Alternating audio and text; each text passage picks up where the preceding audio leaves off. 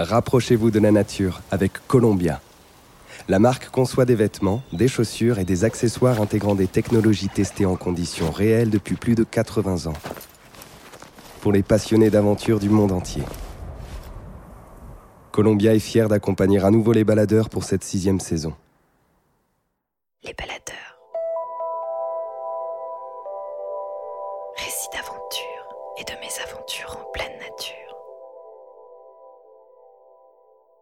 Podcast du média Les Others.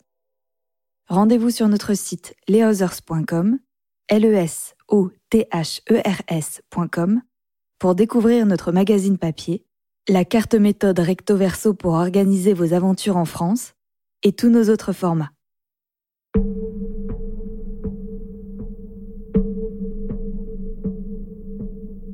Maman aurait voulu que je sois un garçon pour me protéger. Sa vie et son métier lui avaient appris qu'être une femme est plus difficile qu'être un homme dans notre société. Les violences verbales et physiques, les injustices en raison de son sexe ont jalonné son parcours. Au fil de mes ascensions et de mes expériences, j'ai appris à analyser la place de la femme dans notre société patriarcale et les limites imposées à notre sexe. Je me suis frottée, malgré moi, à des questions nouvelles. Les quotas, les discriminations, les barrières mentales, les violences sexuelles.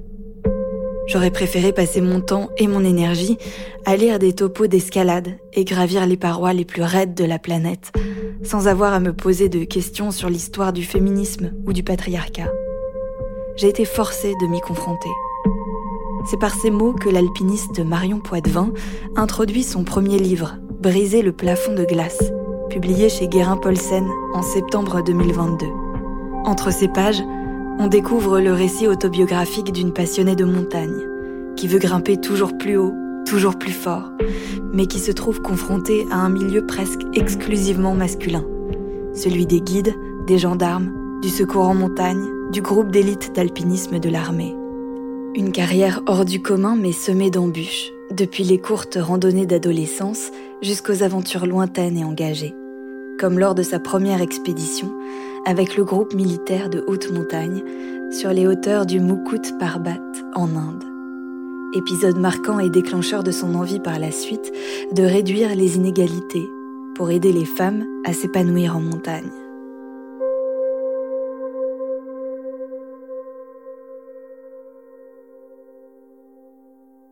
La première euh, course que j'ai pu faire, donc c'était avec mon papa, euh, la Pointe Isabella, et euh, donc c'est dans le massif du Mont Blanc, depuis le refuge du Couvercle, on traverse le glacier du jardin de Talèfre. Mon papa, il marchait vite. Hein. Il avait une pédagogie, on va dire, de l'apprentissage des sports en général. je l'ai surnommé marche ou crève. C'est-à-dire que lui, il faisait son truc, il marchait. S'il marchait pas à son rythme à lui, c'est-à-dire s'il marchait moins vite, ça le fatiguait, il aimait pas ralentir. Donc du coup, il marchait et puis bah à toi de, te débrouiller derrière. Et là, quand on est sur notre course en alpinisme, c'est ça. Là, il part devant, il marche sur le glacier, la corde se tend. Bon, bah, moi, je galope derrière et, j'ai envie de faire bien. J'ai 15 ans, j'ai envie qu'il m'emmène faire d'autres courses, j'ai envie qu'il me fasse confiance. Donc, euh, donc j'essaye de le suivre. Et puis, euh, ce qui était chouette aussi par rapport à, mon frère, quand on était plus petit, euh, il faisait vraiment jamais de différence. Dans sa pédagogie, marche ou crève, il y avait aussi un, aspect chouette. C'était que le fait d'être une petite fille, c'était absolument pas une excuse pour bah, marcher moins vite, avoir plus peur, être plus fatigué. Euh, non, bah, en fait, on s'en fichait, euh, c'était même pas un sujet, quoi. Donc, euh, il fallait avancer, quoi. Voilà. Donc là, on est sur le glacier et je, galope derrière, je le suis, je le suis, c'est magnifique, il y a la pleine lune, donc on y voit presque comme un plein jour avec la neige, le, la glace tout autour de nous. On a nos crampons, voilà, le casque, le baudrier, la corde. On a enfin sorti tout ce matériel lourd qu'on a trimballé toute la première journée. Et là, euh, bah, le soleil se lève. Et à Chamonix, c'est magnifique parce que c'est réputé pour son granit un peu jaune-orange. Et, là, c'est juste euh, fabuleux. Enfin, t'as, le, ciel, il, s'embrase. Et, là, tu fais waouh. Euh, c'est quand même pas mal ce sport. Donc, ça, c'était ma première course. Là, tu fais waouh, c'est trop beau les derniers mètres, donc là je faisais déjà, je pratiquais déjà de l'escalade, donc je connaissais un petit peu les, les de corde et, je savais utiliser la corde et les mousquetons. Et donc pour aller jusqu'au sommet, donc vraiment la dernière partie, mon papa il me dit bah vas-y passe devant. Il me laisse prendre le leadership de la cordée euh, sur ma toute première course. J'arrive au sommet de la montagne Et euh, autour de moi, bah, il y a tout le massif du Mont Blanc qui s'étend. Et je vois plein de pics tout autour de moi et c'est juste fabuleux. Et donc dès ma première sortie, c'est vrai que je, découvre le leadership tout de suite.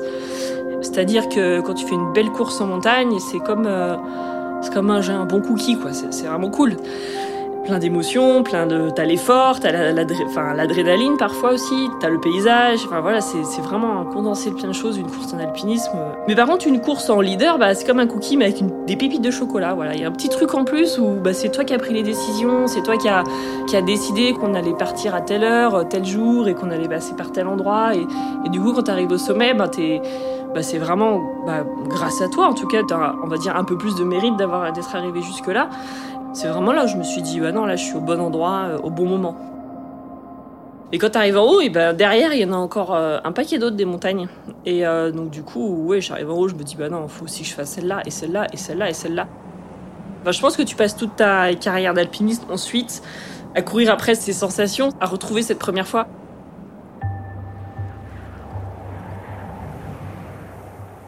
Après, je suis ado, 16-17, donc je refais pas beaucoup. Je vais faire une belle course par an. Je vais me renseigner au club alpin français, au club CAF à côté de chez moi, de La Roche-Bonneville. Et à cette époque-là, bah, c'est encore, euh, on va dire, euh, un peu vieux jeu, quoi il y a un monsieur euh, qui m'accueille, euh, qui, pour moi est vieux, parce que quand t'as 15 ans, tous les adultes sont, juste vieux, je sais pas quel âge il avait, euh, sûrement un jeune retraité, et qui me dit non, mais bon, tu peux pas faire sortie alpiniste, faut d'abord que tu fasses l'escalade, après tu feras la randonnée, mais je vous dis que j'ai déjà fait une course et j'ai envie d'apprendre, enfin j'ai pas envie de, faire de la randonnée avec euh, bouteille de pinard, ça m'intéresse pas. Moi, je veux aller là-haut, je veux grimper. Non, bon, bah, du coup, je comprends que la petite nana là de 15 ans, elle est pas. Enfin, en tout cas, euh, je me sens pas accueillie et, ils me font pas du tout confiance. Donc je galère un peu à, trouver du monde à pouvoir grimper et c'est hyper frustrant. C'est toujours compliqué de trouver du monde avec qui aller en montagne parce que bon déjà il y a cet aspect euh, on va dire un peu élitiste. Euh, voilà, il faut connaître déjà les techniques, il faut connaître les conditions, faut être, voilà, faut, faut faire partie d'un petit, d'un petit cercle pour, pour avoir les infos. Et, on est voilà, on est très peu de femmes. Aujourd'hui, les chiffres, c'est, t'as moins de 2% de, de guides de montagne qui sont des femmes. T'as à peu près 1500 guides en France, t'en as 35 diplômés, 35 femmes diplômées, t'en as à peu près, je dirais, 20, 25 femmes qui exercent à temps plein sur, voilà, sur 1500 guides au total. Donc, ça, voilà, ça donne un peu une idée du, du nombre de femmes que tu y a en haute montagne.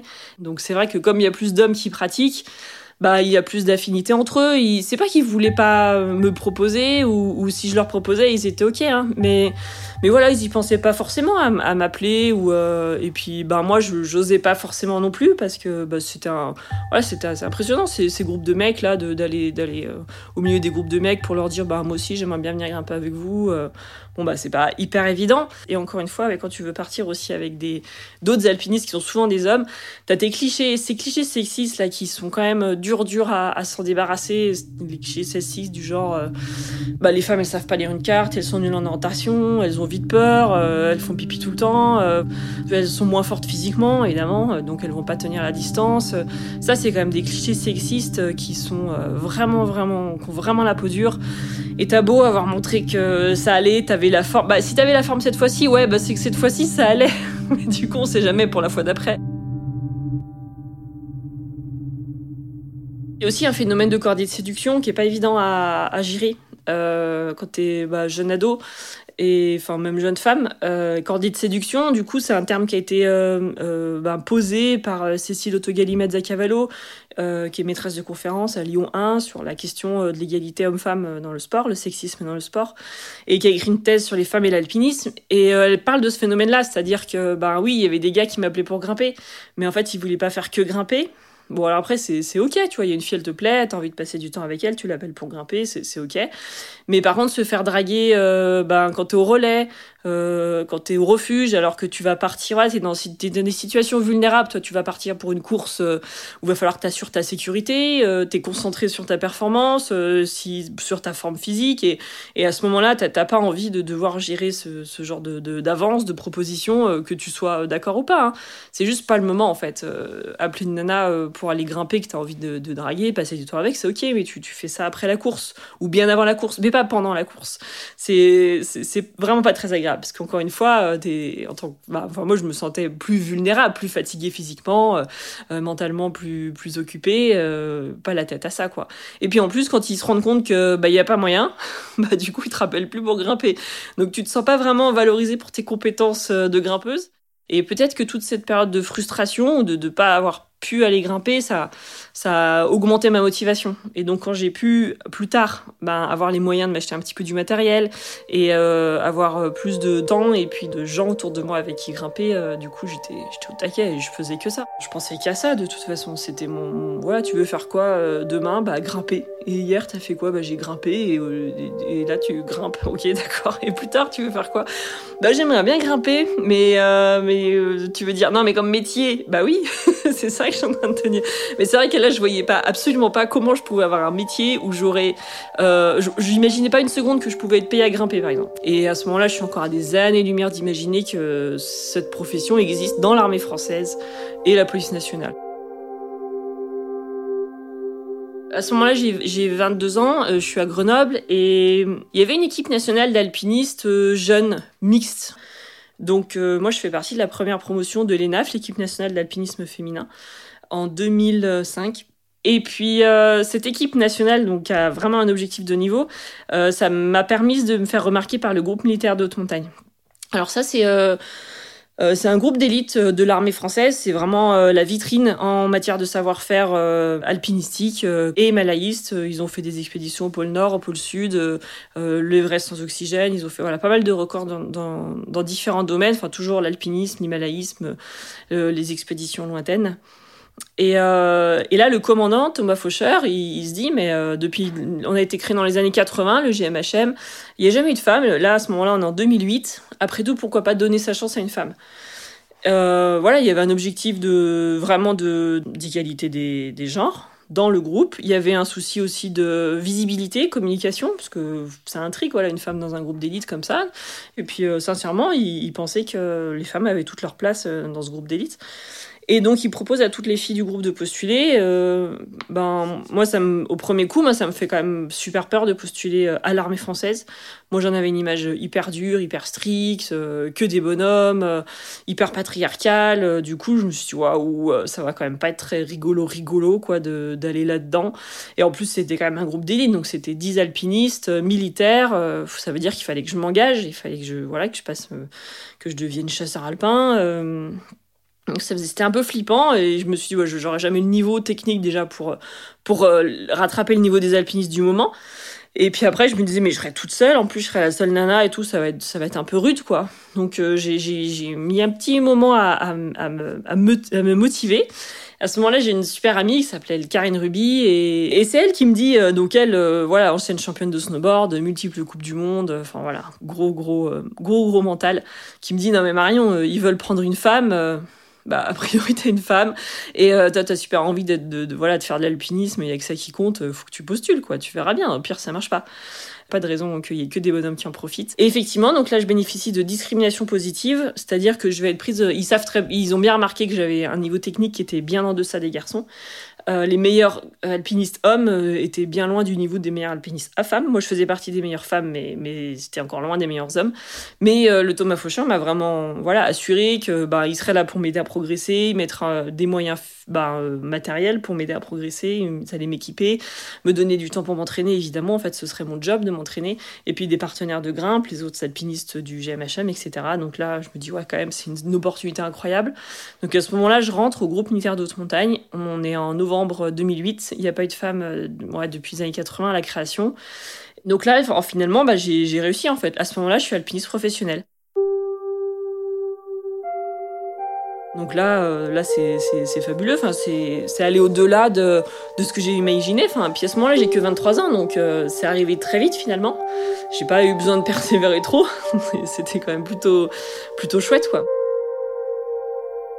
Donc à ce moment-là, j'étais persuadée que hommes et femmes, il n'y avait pas de différence euh, professionnelle. Donc euh, non, j'ai pas cette responsabilité d'être la première femme parce qu'en fait, je vois pas, je vois pas où est le, problème, je vois pas où est la différence. Même si je sens bien que ouais, je vais être un petit peu mise à l'écart, un peu seule.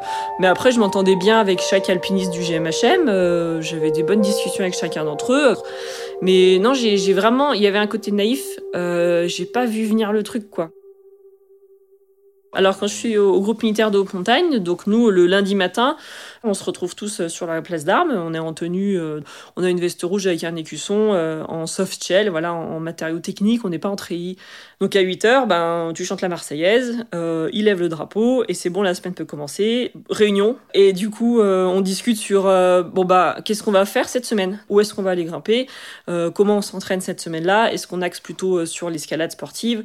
Si c'est l'hiver, on va plutôt aller faire cascade de glace. Si c'est le printemps, ski de couloir, remonter ski de couloir pour bien se mettre le, foncier. Puis si l'été, on va plutôt enchaîner sur des grandes courses en montagne. Et l'automne, bah, on va préparer notre expédition euh, annuelle euh, en essayant d'être un peu bah, original, de trouver des, belles courses, des, nouveaux challenges qui peuvent euh, voilà, mettre en avant les, compétences et le savoir-faire de, l'armée en matière d'alpinisme notre expédition annuelle fait partie d'un challenge des sept continents. L'idée, c'était de prendre un continent par, par discipline, et donc l'Himalaya pour la, haute altitude.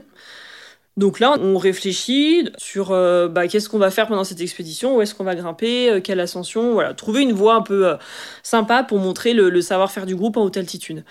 Donc on regarde différents sommets, il y a le Kamet qui sera réalisé quelques années plus tard. et donc du coup on a visé un peu le sommet, le Mukut Parbat, le sommet culmine à 7150 mètres d'altitude. Voilà, on se dit qu'il y a une première équipe qui pourrait partir faire l'arête, une belle arête rocheuse qui a jamais été faite. Et qu'au pire, bah, on pourra faire euh, un autre itinéraire qui avait déjà été euh, réalisé euh, par une équipe de Chinois. c'est une pente de neige, donc ça c'était vraiment si les conditions sont pas idéales pour faire cette belle arête, on peut tous faire la pente de neige et, monter en haute altitude. À ce moment-là, il y a déjà la préparation du matériel. donc on se demande pour le camp de base combien de tentes on va prendre, sachant qu'on a des tentes deux places. Et bah là, c'est déjà intéressant, c'est que euh, au moment de la préparation, donc celui qui doit prendre les tentes, on est 8 à partir. Donc, euh, ben, euh, il vient nous voir, il nous dit, bah, bon, bah, du coup, comme on est 8, je prends 4 tentes. Voilà, deux par tente. Moi, ça m'a pas choqué, lui non plus, la plupart des, autres membres du GMHM non plus. à ce moment-là, c'est vrai que le, nouveau chef, là, entre-temps, Thomas Faucher a dû être muté, il avait quitté le GMHM. Là, le nouveau chef, il fait un bond en disant, non, non, non, non, il faut, que Marion, elle soit toute seule dans sa tente. Et euh, du coup, je suis un petit peu surprise. Je me dis, bah, pourquoi? Enfin, je. Naïvement, je voyais vraiment pas où était le problème. On sait jamais ce qui peut se passer. Il faut, il faut que tu aies ton intimité, il faut que tu sois tranquille. Tu mais je voyais vraiment toujours pas où il en venir. J'étais ah bah ouais, bon d'accord, mais bon bah c'est cool, ouais, comme ça je serais confortable, on va dire. Ce qu'il voulait dire euh, à ce moment-là, le, commandant, c'est que c'est que euh, il était en train de me sexualiser et il était en train de, de dire qu'éventuellement il pourrait y avoir une affaire amoureuse sexuelle entre moi et un autre alpiniste du GMHM. C'est Thomas Faucher qui m'a recruté à ce moment-là, c'était lui le commandant du GMHM. Et trois mois après, il a été euh, affecté dans une autre unité. Et donc, c'est ce nouveau commandant qui a pris la suite. Il était déjà au GMHM depuis six années, il avait une bonne expérience en montagne, euh, il était en train de finir son diplôme de guide de haute montagne, mais il n'avait pas non plus un énorme niveau technique. Donc... Mais c'était pas grave parce que son rôle, c'était de, d'organiser les expéditions et puis de, voilà, de commander en fait. Donc, on te demande pas de de faire de la performance et des grosses réalisations. Et ce que je trouvais dommage, c'est qu'il comprenait pas lui pourquoi j'avais été euh, recrutée. Il comprenait pas cet aspect euh, donner sa chance aux femmes. voilà, pour lui, euh, j'étais là vraiment par discrimination positive. Il fallait que je fasse mes preuves. À la fois, il voyait pas pourquoi il faudrait faire une différence parce que j'étais une femme. Donc à la fois, il voulait me traiter comme un alpiniste comme les autres, mais à la fois, il n'y arrivait pas mais euh, entre autres dans ses comportements ambigus, une fois on était dans le vestiaire et ce jour-là on décide d'aller faire un footing. Donc euh, je me change rapidement, euh, voilà, je, change mon t-shirt et j'enlève mon pantalon, je mets un short et je mets mes baskets pour aller courir. Et, là le, commandant, bah, il, se change, puis au moment où il est en slip, il y a des, voilà, il pas en caleçon, non, il est en slip. Euh, j'ai bien pu euh, identifier cette, euh, ce détail.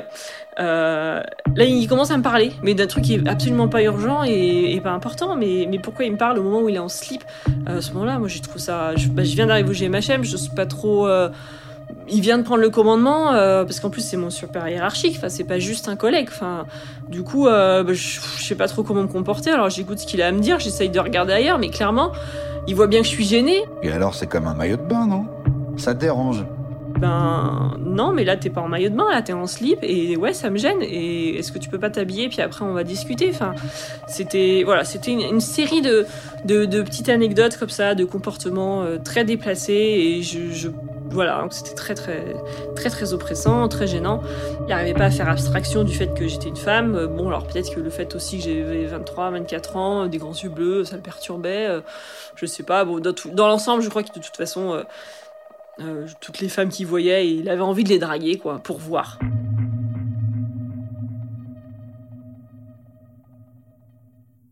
Donc là, après, on, commence à prendre l'avion, on arrive à New Delhi. New Delhi, bim, tu prends le bus, tu vas dans, enfin, fond des montagnes, là, tu commences à arriver en Himalaya, t'es en, en Inde, c'est un bazar pas possible. Euh, donc tu dors dans les hôtels, les hôtels, les hôtels. Euh, après, t'arrives, plus tu montes dans la montagne, moins l'hôtel il est, confortable. Il faut que je sois toute seule dans ma chambre d'hôtel, tout le temps, à chaque fois, parce qu'on sait jamais ce qui peut se passer, mais du coup, je suis tout le temps toute seule, en fait. Et, et après, ben, les gars, ils sont deux par chambre, mais ben du coup quand ils vont faire des sorties, ils pensent pas forcément à me le dire ou à quelle heure ils vont se retrouver pour le, petit déjeuner ou, le repas ou, je me sens un peu seule et puis le, commandant il comment dire il a une attitude hyper ambiguë avec moi. Il s'assoit toujours en face de moi, il me raconte ses exploits euh, quand il était euh, soldat en bataillon chasseur alpin. Moi, je sais pas si c'est vrai ou si c'est pas vrai parce que je j'y connais rien à l'armée et puis j'étais pas là quand il y était. Il a 15 ans de plus que moi. Il est marié. Je, je n'ai aucun doute qu'il aime beaucoup sa femme et qu'il veut rien qui se passe entre nous. Je pense pas que ce soit son objectif profond, mais, mais moi, ça me met hyper à l'aise. À ce moment-là, j'ai 23 ans et euh, il est tout le temps, euh, voilà, en train de, de, se mettre en avant, de, de, enfin, de raconter euh, comment il est trop fort, alors qu'il est pas très impressionnant d'un point de vue alpinistique. moi, j'ai grimpé bien plus fort que lui. J'étais pas très, pas très à l'aise. Avant de partir en expo, il m'avait tenu des propos qui étaient quand même euh, très dérangeant. Euh, et je, l'avais partagé avec tous mes collègues, ça les avait pas, ça les avait fait rigoler, mais, mais moi c'était gênant pour moi. Il, m'avait tenu des propos du genre, euh, mais tu, sais, les, femmes, elles viennent à l'armée, c'est juste pour se faire sauter. Moi, quand j'étais en opération extérieure, j'ai envoyé des choses étonnantes. Enfin, t'as de la chance d'être la seule, ça te laisse l'embarras du choix. Moi, j'aimerais bien être le seul homme.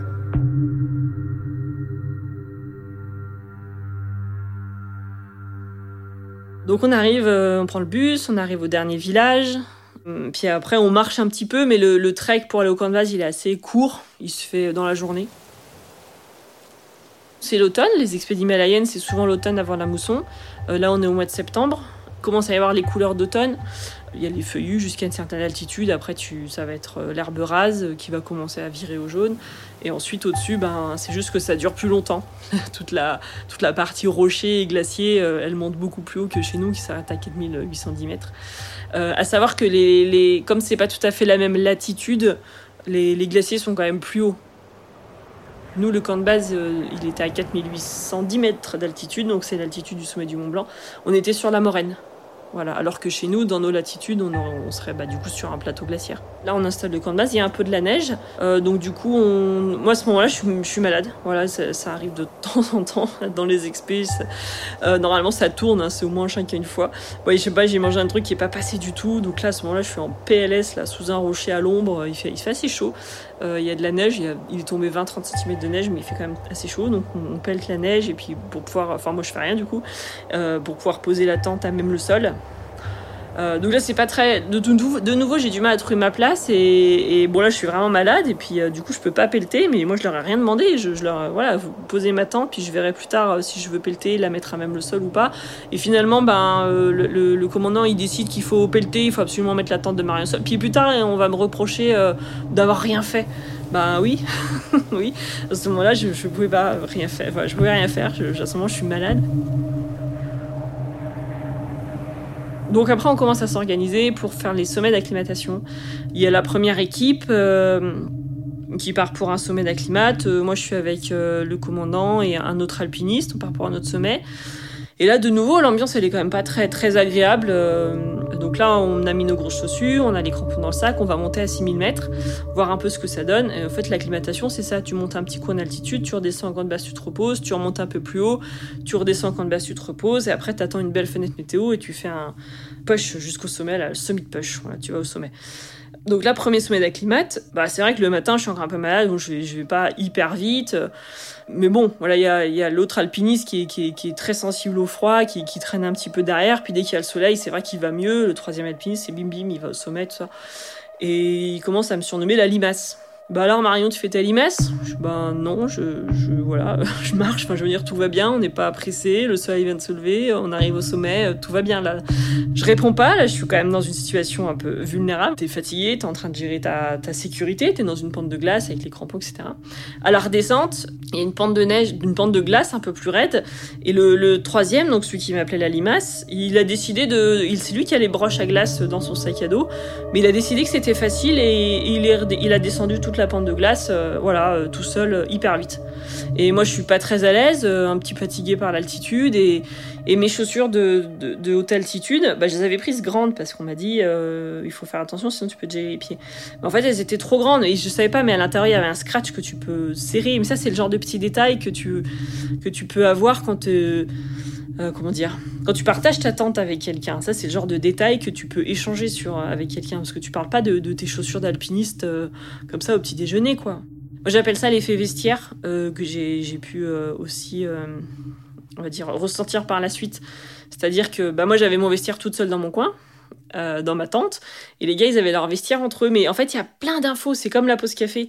Il y a plein d'infos qui passent au vestiaire. Euh, parce qu'ils parlent, ils sont pas que en train de se changer, ils parlent aussi des, des conditions du moment, de ce qu'ils ont fait la veille, de comment va la famille, et comment tu avec tes chaussures, et tiens, cette petite astuce avec le mousqueton, t'as déjà vu ça, et...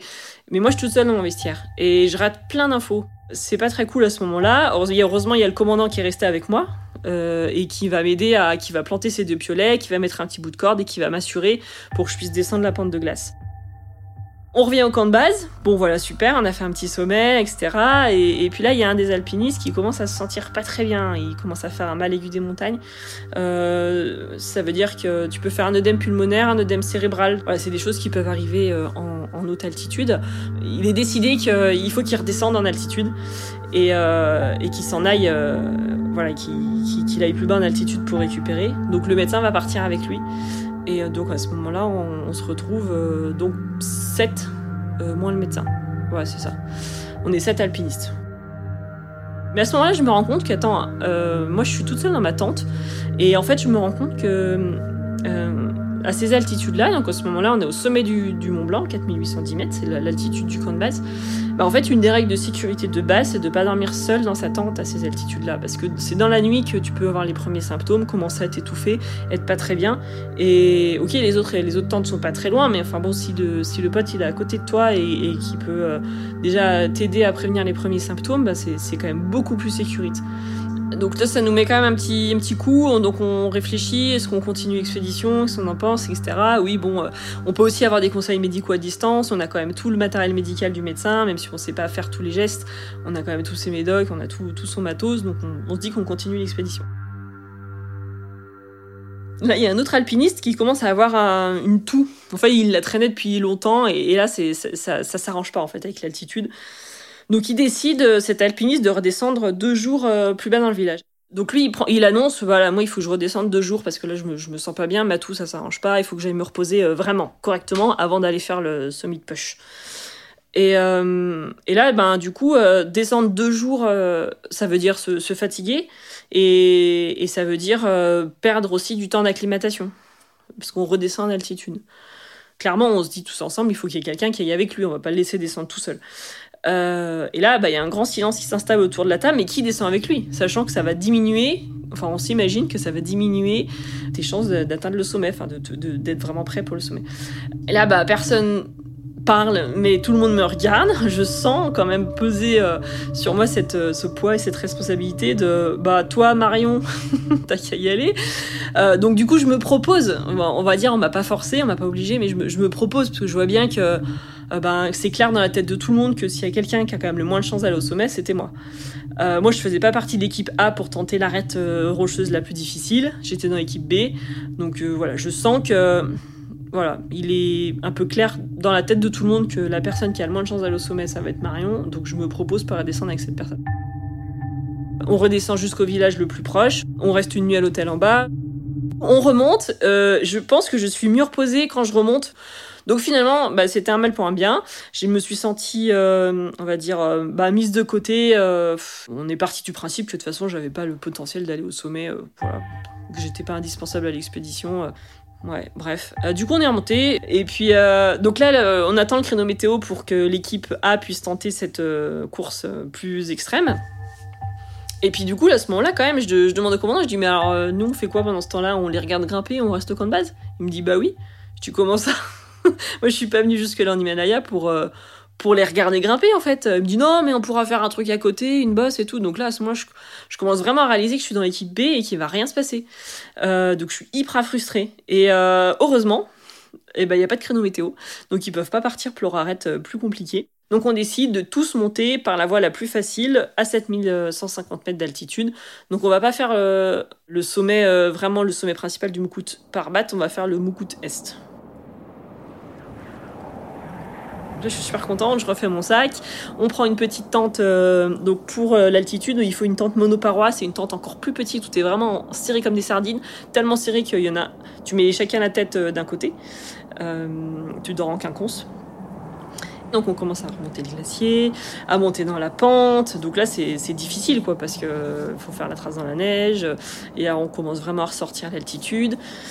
Donc à ce moment-là, on attaque euh, bah, la première pente là. Donc voilà, il y en a, il y en a quelques-uns qui sont plus foncés que d'autres, qui vont passer plus devant, faire la trace.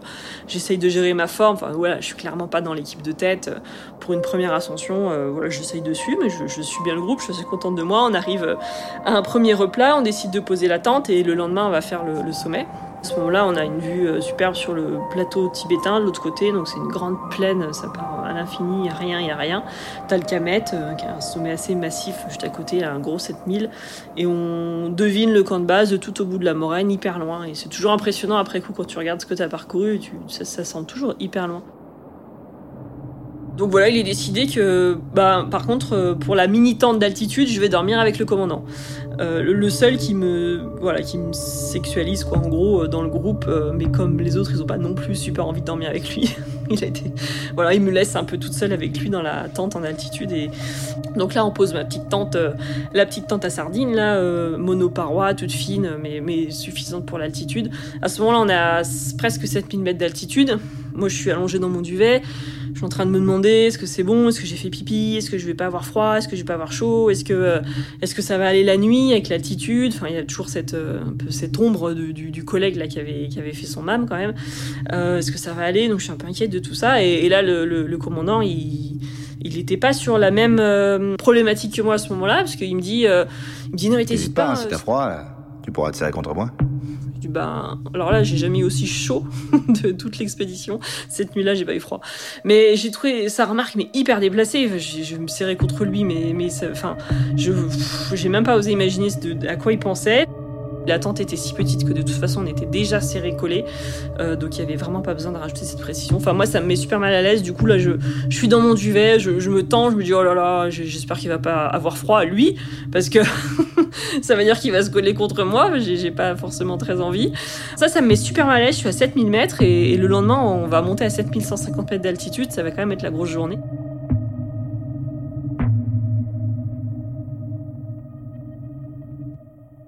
Le lendemain, donc c'est superbe, le soleil se laisse, magnifique. Il y a le Kamet en face de nous qui est énorme, un gros sommet que, des alpinistes du GMHM vont pouvoir euh, gravir plus tard et, être nominés au Piolet d'Or pour une belle ascension. Et euh, on arrive tous au sommet, finalement on fait la belle photo du sommet, drapeau français, blablabla, bla bla, et puis on redescend, puis la descente c'est plutôt rigolo parce que euh, on peut descendre sur les fesses en glissade comme une luge. Et euh, on arrive à notre petite tente euh, de boîte à sardines, on la replie, et puis on, continue notre descente. Donc là, ça va assez vite, quoi, de, de descendre des traces dans la neige. C'est assez impressionnant. À un moment, on, arrive donc au, fond de la vallée. Enfin, vraiment, on arrive plus ou moins sur le replat, sur la moraine. Et là, il y a une, une avalanche qui part du Camet. Et c'est hyper impressionnant parce que, encore une fois, c'est des énormes montagnes. Là, on continue de descendre la moraine. Bon, on est un peu fatigué par notre ascension, et puis il y a cet alpiniste là qui, était un peu euh, euh, fatigué par la haute altitude. Euh, Monsieur Limas se permet de lui dire Bah alors, tu vas pas faire ta limace comme Marion? Parce qu'effectivement, il était un peu derrière. Là, je me suis énervée. Mais à ce moment-là, ce qui me frustre, c'est qu'il y a aucun autre alpiniste qui, relève et, qui dit Bah quand même, c'est pas très cool quoi. Et, donc là, c'est à moi toute seule d'aller le voir et de m'énerver, de lui dire Non, mais t'arrêtes de m'appeler comme ça, ça se fait pas. Et c'était encore un, petit truc en plus qui faisait que je n'arrivais pas à trouver ma place dans cette expédition. L'ambiance en général c'était assez pesant, c'était ma première expédition. Je lui dis bon bah au fur et à mesure peut-être que ça, ça ira mieux quoi. On retourne au camp de base et là en fait il faut qu'on se dépêche euh, de, plier le camp et de redescendre parce que la fenêtre météo arrive à sa fin et derrière c'est gros gros mauvais qui arrivent. Ce qui est intéressant c'est que euh, bah, ce soir là, à la redescente de notre sommet, ça va être la pleine lune et les anciens euh, en France ils disent changement de lune, changement de temps. T'as la lune croissante, ensuite euh, tu peux avoir la pleine lune, et si à ce moment-là il fait mauvais, ça veut dire que pendant toute la lune décroissante, il va faire mauvais. Donc après, ben, retour euh, marche arrière, on refait l'hôtel, euh, toute seule dans ta chambre, on refait le commandant qui te raconte ses exploits, on refait le bus, on refait l'hôtel, bus, hôtel, bus, on arrive à New Delhi. Et puis à ce moment-là, moi je suis un petit peu plus réceptif, on va dire, à, à l'environnement, un peu plus envie de faire du tourisme. Voilà, l'expel est passé, on a fait notre sommet, euh, un peu plus envie de visiter. À ce moment-là, on est jeudi ou vendredi, je crois, quelque chose comme ça, je me souviens plus exactement. Mais les, gars, là, quelques-uns sont papa, ils se disent, ben, ce serait cool si on pouvait avancer les billets d'avion d'une semaine, comme ça, nous, on rentre pour le week-end, on en profite un peu, on voit les gamins. Euh, pourquoi pas Moi, j'étais pas vraiment euh, pressée. Euh, là, j'ai 23 ans, du coup, je suis plutôt là. Euh, ben, moi, j'ai bien envie de rester une semaine, mais c'est pas grave, je reste une semaine toute seule, il y a pas de souci, je vais me balader, je vais à New Delhi, je fais ma vie, il y a pas de problème. Et le commandant, il propose de rester avec moi une semaine de plus pour faire du tourisme à New Delhi. On peut les laisser rentrer et rester tous les deux pour visiter. Moi, j'ai pas de famille, je suis pas pressé. Ah bah non, j'en avais déjà assez soupé. Euh. donc là, l'idée de rester une semaine avec lui à New Delhi, non, c'était juste. Euh, c'était une blague. Euh, donc j'ai dit que j'allais rentrer avec les gars et ce serait très bien comme ça. Tout ça, tous ces comportements, moi je m'en étais jamais caché. Enfin, il n'y a pas de, buzz hein, dans, le livre quand je raconte. Hein, mais c'est juste que c'était normalisé. Par mes collègues, euh, par les autres gens autour de moi, et, j'étais incapable à ce moment-là, j'ai 23, 24 ans, je suis incapable de, mettre le mot harcèlement sexuel sur ce genre de comportement. Parce que pour moi, le harcèlement sexuel, c'était plus grave. Il fallait se prendre des mains aux fesses, il fallait se faire coller contre la photocopieuse. Et en fait, aujourd'hui, c'est écrit dans le code pénal euh, que des propos suffisent qui mettent mal à l'aise la victime. Et même ce qui est intéressant aujourd'hui, c'est qu'il n'y a même plus une notion de répétition. Si ça veut dire que si dans un même groupe, chaque personne tient un propos à connotation euh, sexuelle qui met mal à l'aise la personne, eh ben ça suffit euh, de dire juste une fois, en fait, ça suffit d'être accusé de harcèlement sexuel parce qu'il y a un phénomène de groupe qui va s'installer. Là, il y avait plus ou moins un phénomène de groupe parce que tous les autres alpinistes, ils l'ont vu, en tout cas, je leur ai raconté, et ils ont bien vu à l'hôtel à chaque fois comment ils se mettaient en face de moi pour me raconter ses exploits, comment ils voulaient pas qu'il y ait quelqu'un dans ma tente, comment euh, il y avait ils avaient bien vu qu'il y avait un truc, pour autant, euh, bah, personne n'a réagi, personne n'était non plus capable de mettre, euh, ce mot-là sur ce genre de comportement. Peu de temps avant, moi j'avais dit à ma maman euh, qui, me disait attention, si tu veux travailler dans le sport, passe des diplômes, passe des diplômes, il y a que les diplômes qui comptent, de toute façon tu seras jamais crédible, etc. Mais moi à ce moment-là, je lui avais dit non mais maman, euh, c'est bon, le sexisme c'est fini, c'était à ton époque. Nous on a gagné tous les combats, tous les grands combats. On a gagné le droit de vote, le droit à l'avortement, c'est bon, on a tout on peut rien demander de plus. Donc euh, c'est bon, détends-toi, ça va, nous les femmes aujourd'hui on peut faire tout ce qu'on veut. Donc à ce moment-là, à 18 ans, j'étais persuadée que hommes et femmes, il n'y avait pas de différence euh, professionnelle. Bon, je vais apprendre au cours de tout au long de mon parcours, 15 euh, ans plus tard, que c'est pas tout à fait le cas. Les inégalités salariales, le harcèlement euh, moral et sexuel dans le monde du travail, et ensuite pendant la grossesse, la mise au placard, la perte de sponsors matériels. Et puis au fur et à mesure, bah, le cyberféminisme, ça s'appelle, c'est cette vague, quatrième vague de féminisme qui utilise beaucoup les réseaux sociaux pour échanger les informations, les témoignages, les articles, et ça m'a fait ça, ça m'a beaucoup aidé à prendre conscience euh, bah, des inégalités euh, qui existaient euh, hommes-femmes dans, notre société, dans le monde du travail, dans différents domaines. Et ça m'a permis de me dire ouais, en fait, c'est pas toi, Marion Poitvin, qui est pas assez sympa, pas assez compétente ou pas assez ci ou pas assez ça. Si as des parfois tu ressens des inégalités, en fait, ça te dépasse complètement. C'est un problème de société. C'était pas responsable, toi, Marion Poitvin. Et ça, ça m'avait déjà fait du vachement de bien de réaliser tout ça. Aujourd'hui, la place des femmes euh, dans l'alpinisme, dans les sports de montagne, bah, ça progresse. Hein. Il y a de... Déjà, il y a beaucoup de femmes. Euh, il y a 40% d'adhérentes dans les fédérations, FFIM, FFME. Euh, les femmes, elles aiment être en montagne, elles ont envie d'être en montagne. C'est déjà un effort physique qui est adapté à notre physiologie. C'est quand même important de le rappeler. Physiologiquement, les, les femmes sont faites pour les efforts longs. Euh, et puis l'alpinisme, c'est complexe. Il y a beaucoup de savoir-faire, il y a beaucoup de, de connaissances. C'est tout un ensemble de, de, de savoir-faire qui sont largement accessibles aux femmes. Donc les, sports de montagne sont faits pour les femmes. Enfin, c'est un peu la base, mais pendant de le rappeler, ça n'a pas été toujours évident au cours de l'histoire de l'alpinisme. Ça progresse, mais ça progressera toujours trop doucement, évidemment. Hein, mais euh, il y a de plus en plus de femmes qui sont réellement intéressées par le haut niveau. Euh, moi, je suis la 17e femme guide d'os montagne. Euh, la première, c'était 1983, Martine Roland. Il a fallu 30 ans pour faire les 15 premières femmes guides, et il a fallu 7 ans pour faire les 15 suivantes. Aujourd'hui, il y en a à peu près 35. Donc c'est cool, ça veut dire que ça, ça, va trois fois plus vite, quoi. Mais même trois fois plus vite, 0 fois 0, ça fait quand même pas beaucoup, beaucoup. Hein. Euh, quand Charlie m'a contacté pour écrire le bouquin, en fait, mon bouquin, il était déjà écrit dans ma tête. Pour moi, c'était clair. Il y avait plein de trucs qu'il fallait que je partage et que je parle. Et j'utilisais les réseaux sociaux déjà pour le faire. Mais là, Charlie m'a donné une super opportunité en, allant plus loin et en mettant ça sur papier. Alors évidemment, ça plaît pas à tout le monde. Hein. Euh, je traverse des, moments euh, pas hyper agréables. Hein, parce que forcément, j'essaye de bouger un petit peu les lignes du monde de l'alpinisme et, et, ça plaît pas forcément à tout le monde. C'est pas toujours très très cool. Mais euh, non, le livre était déjà écrit dans ma tête. Euh, par contre, ce qui est, ce qui est bien, c'est que ce qui est agréable, le fait d'écrire le livre, c'est que c'est du coup, bah, comme c'était tout dans ma tête, bah, maintenant ça l'est plus. et je me sens quand même plus légère. C'est bon, c'est écrit sur le papier, c'est fait. Donc ça m'a un peu, pas euh, aidé dans ma réflexion, mais allégé. Voilà.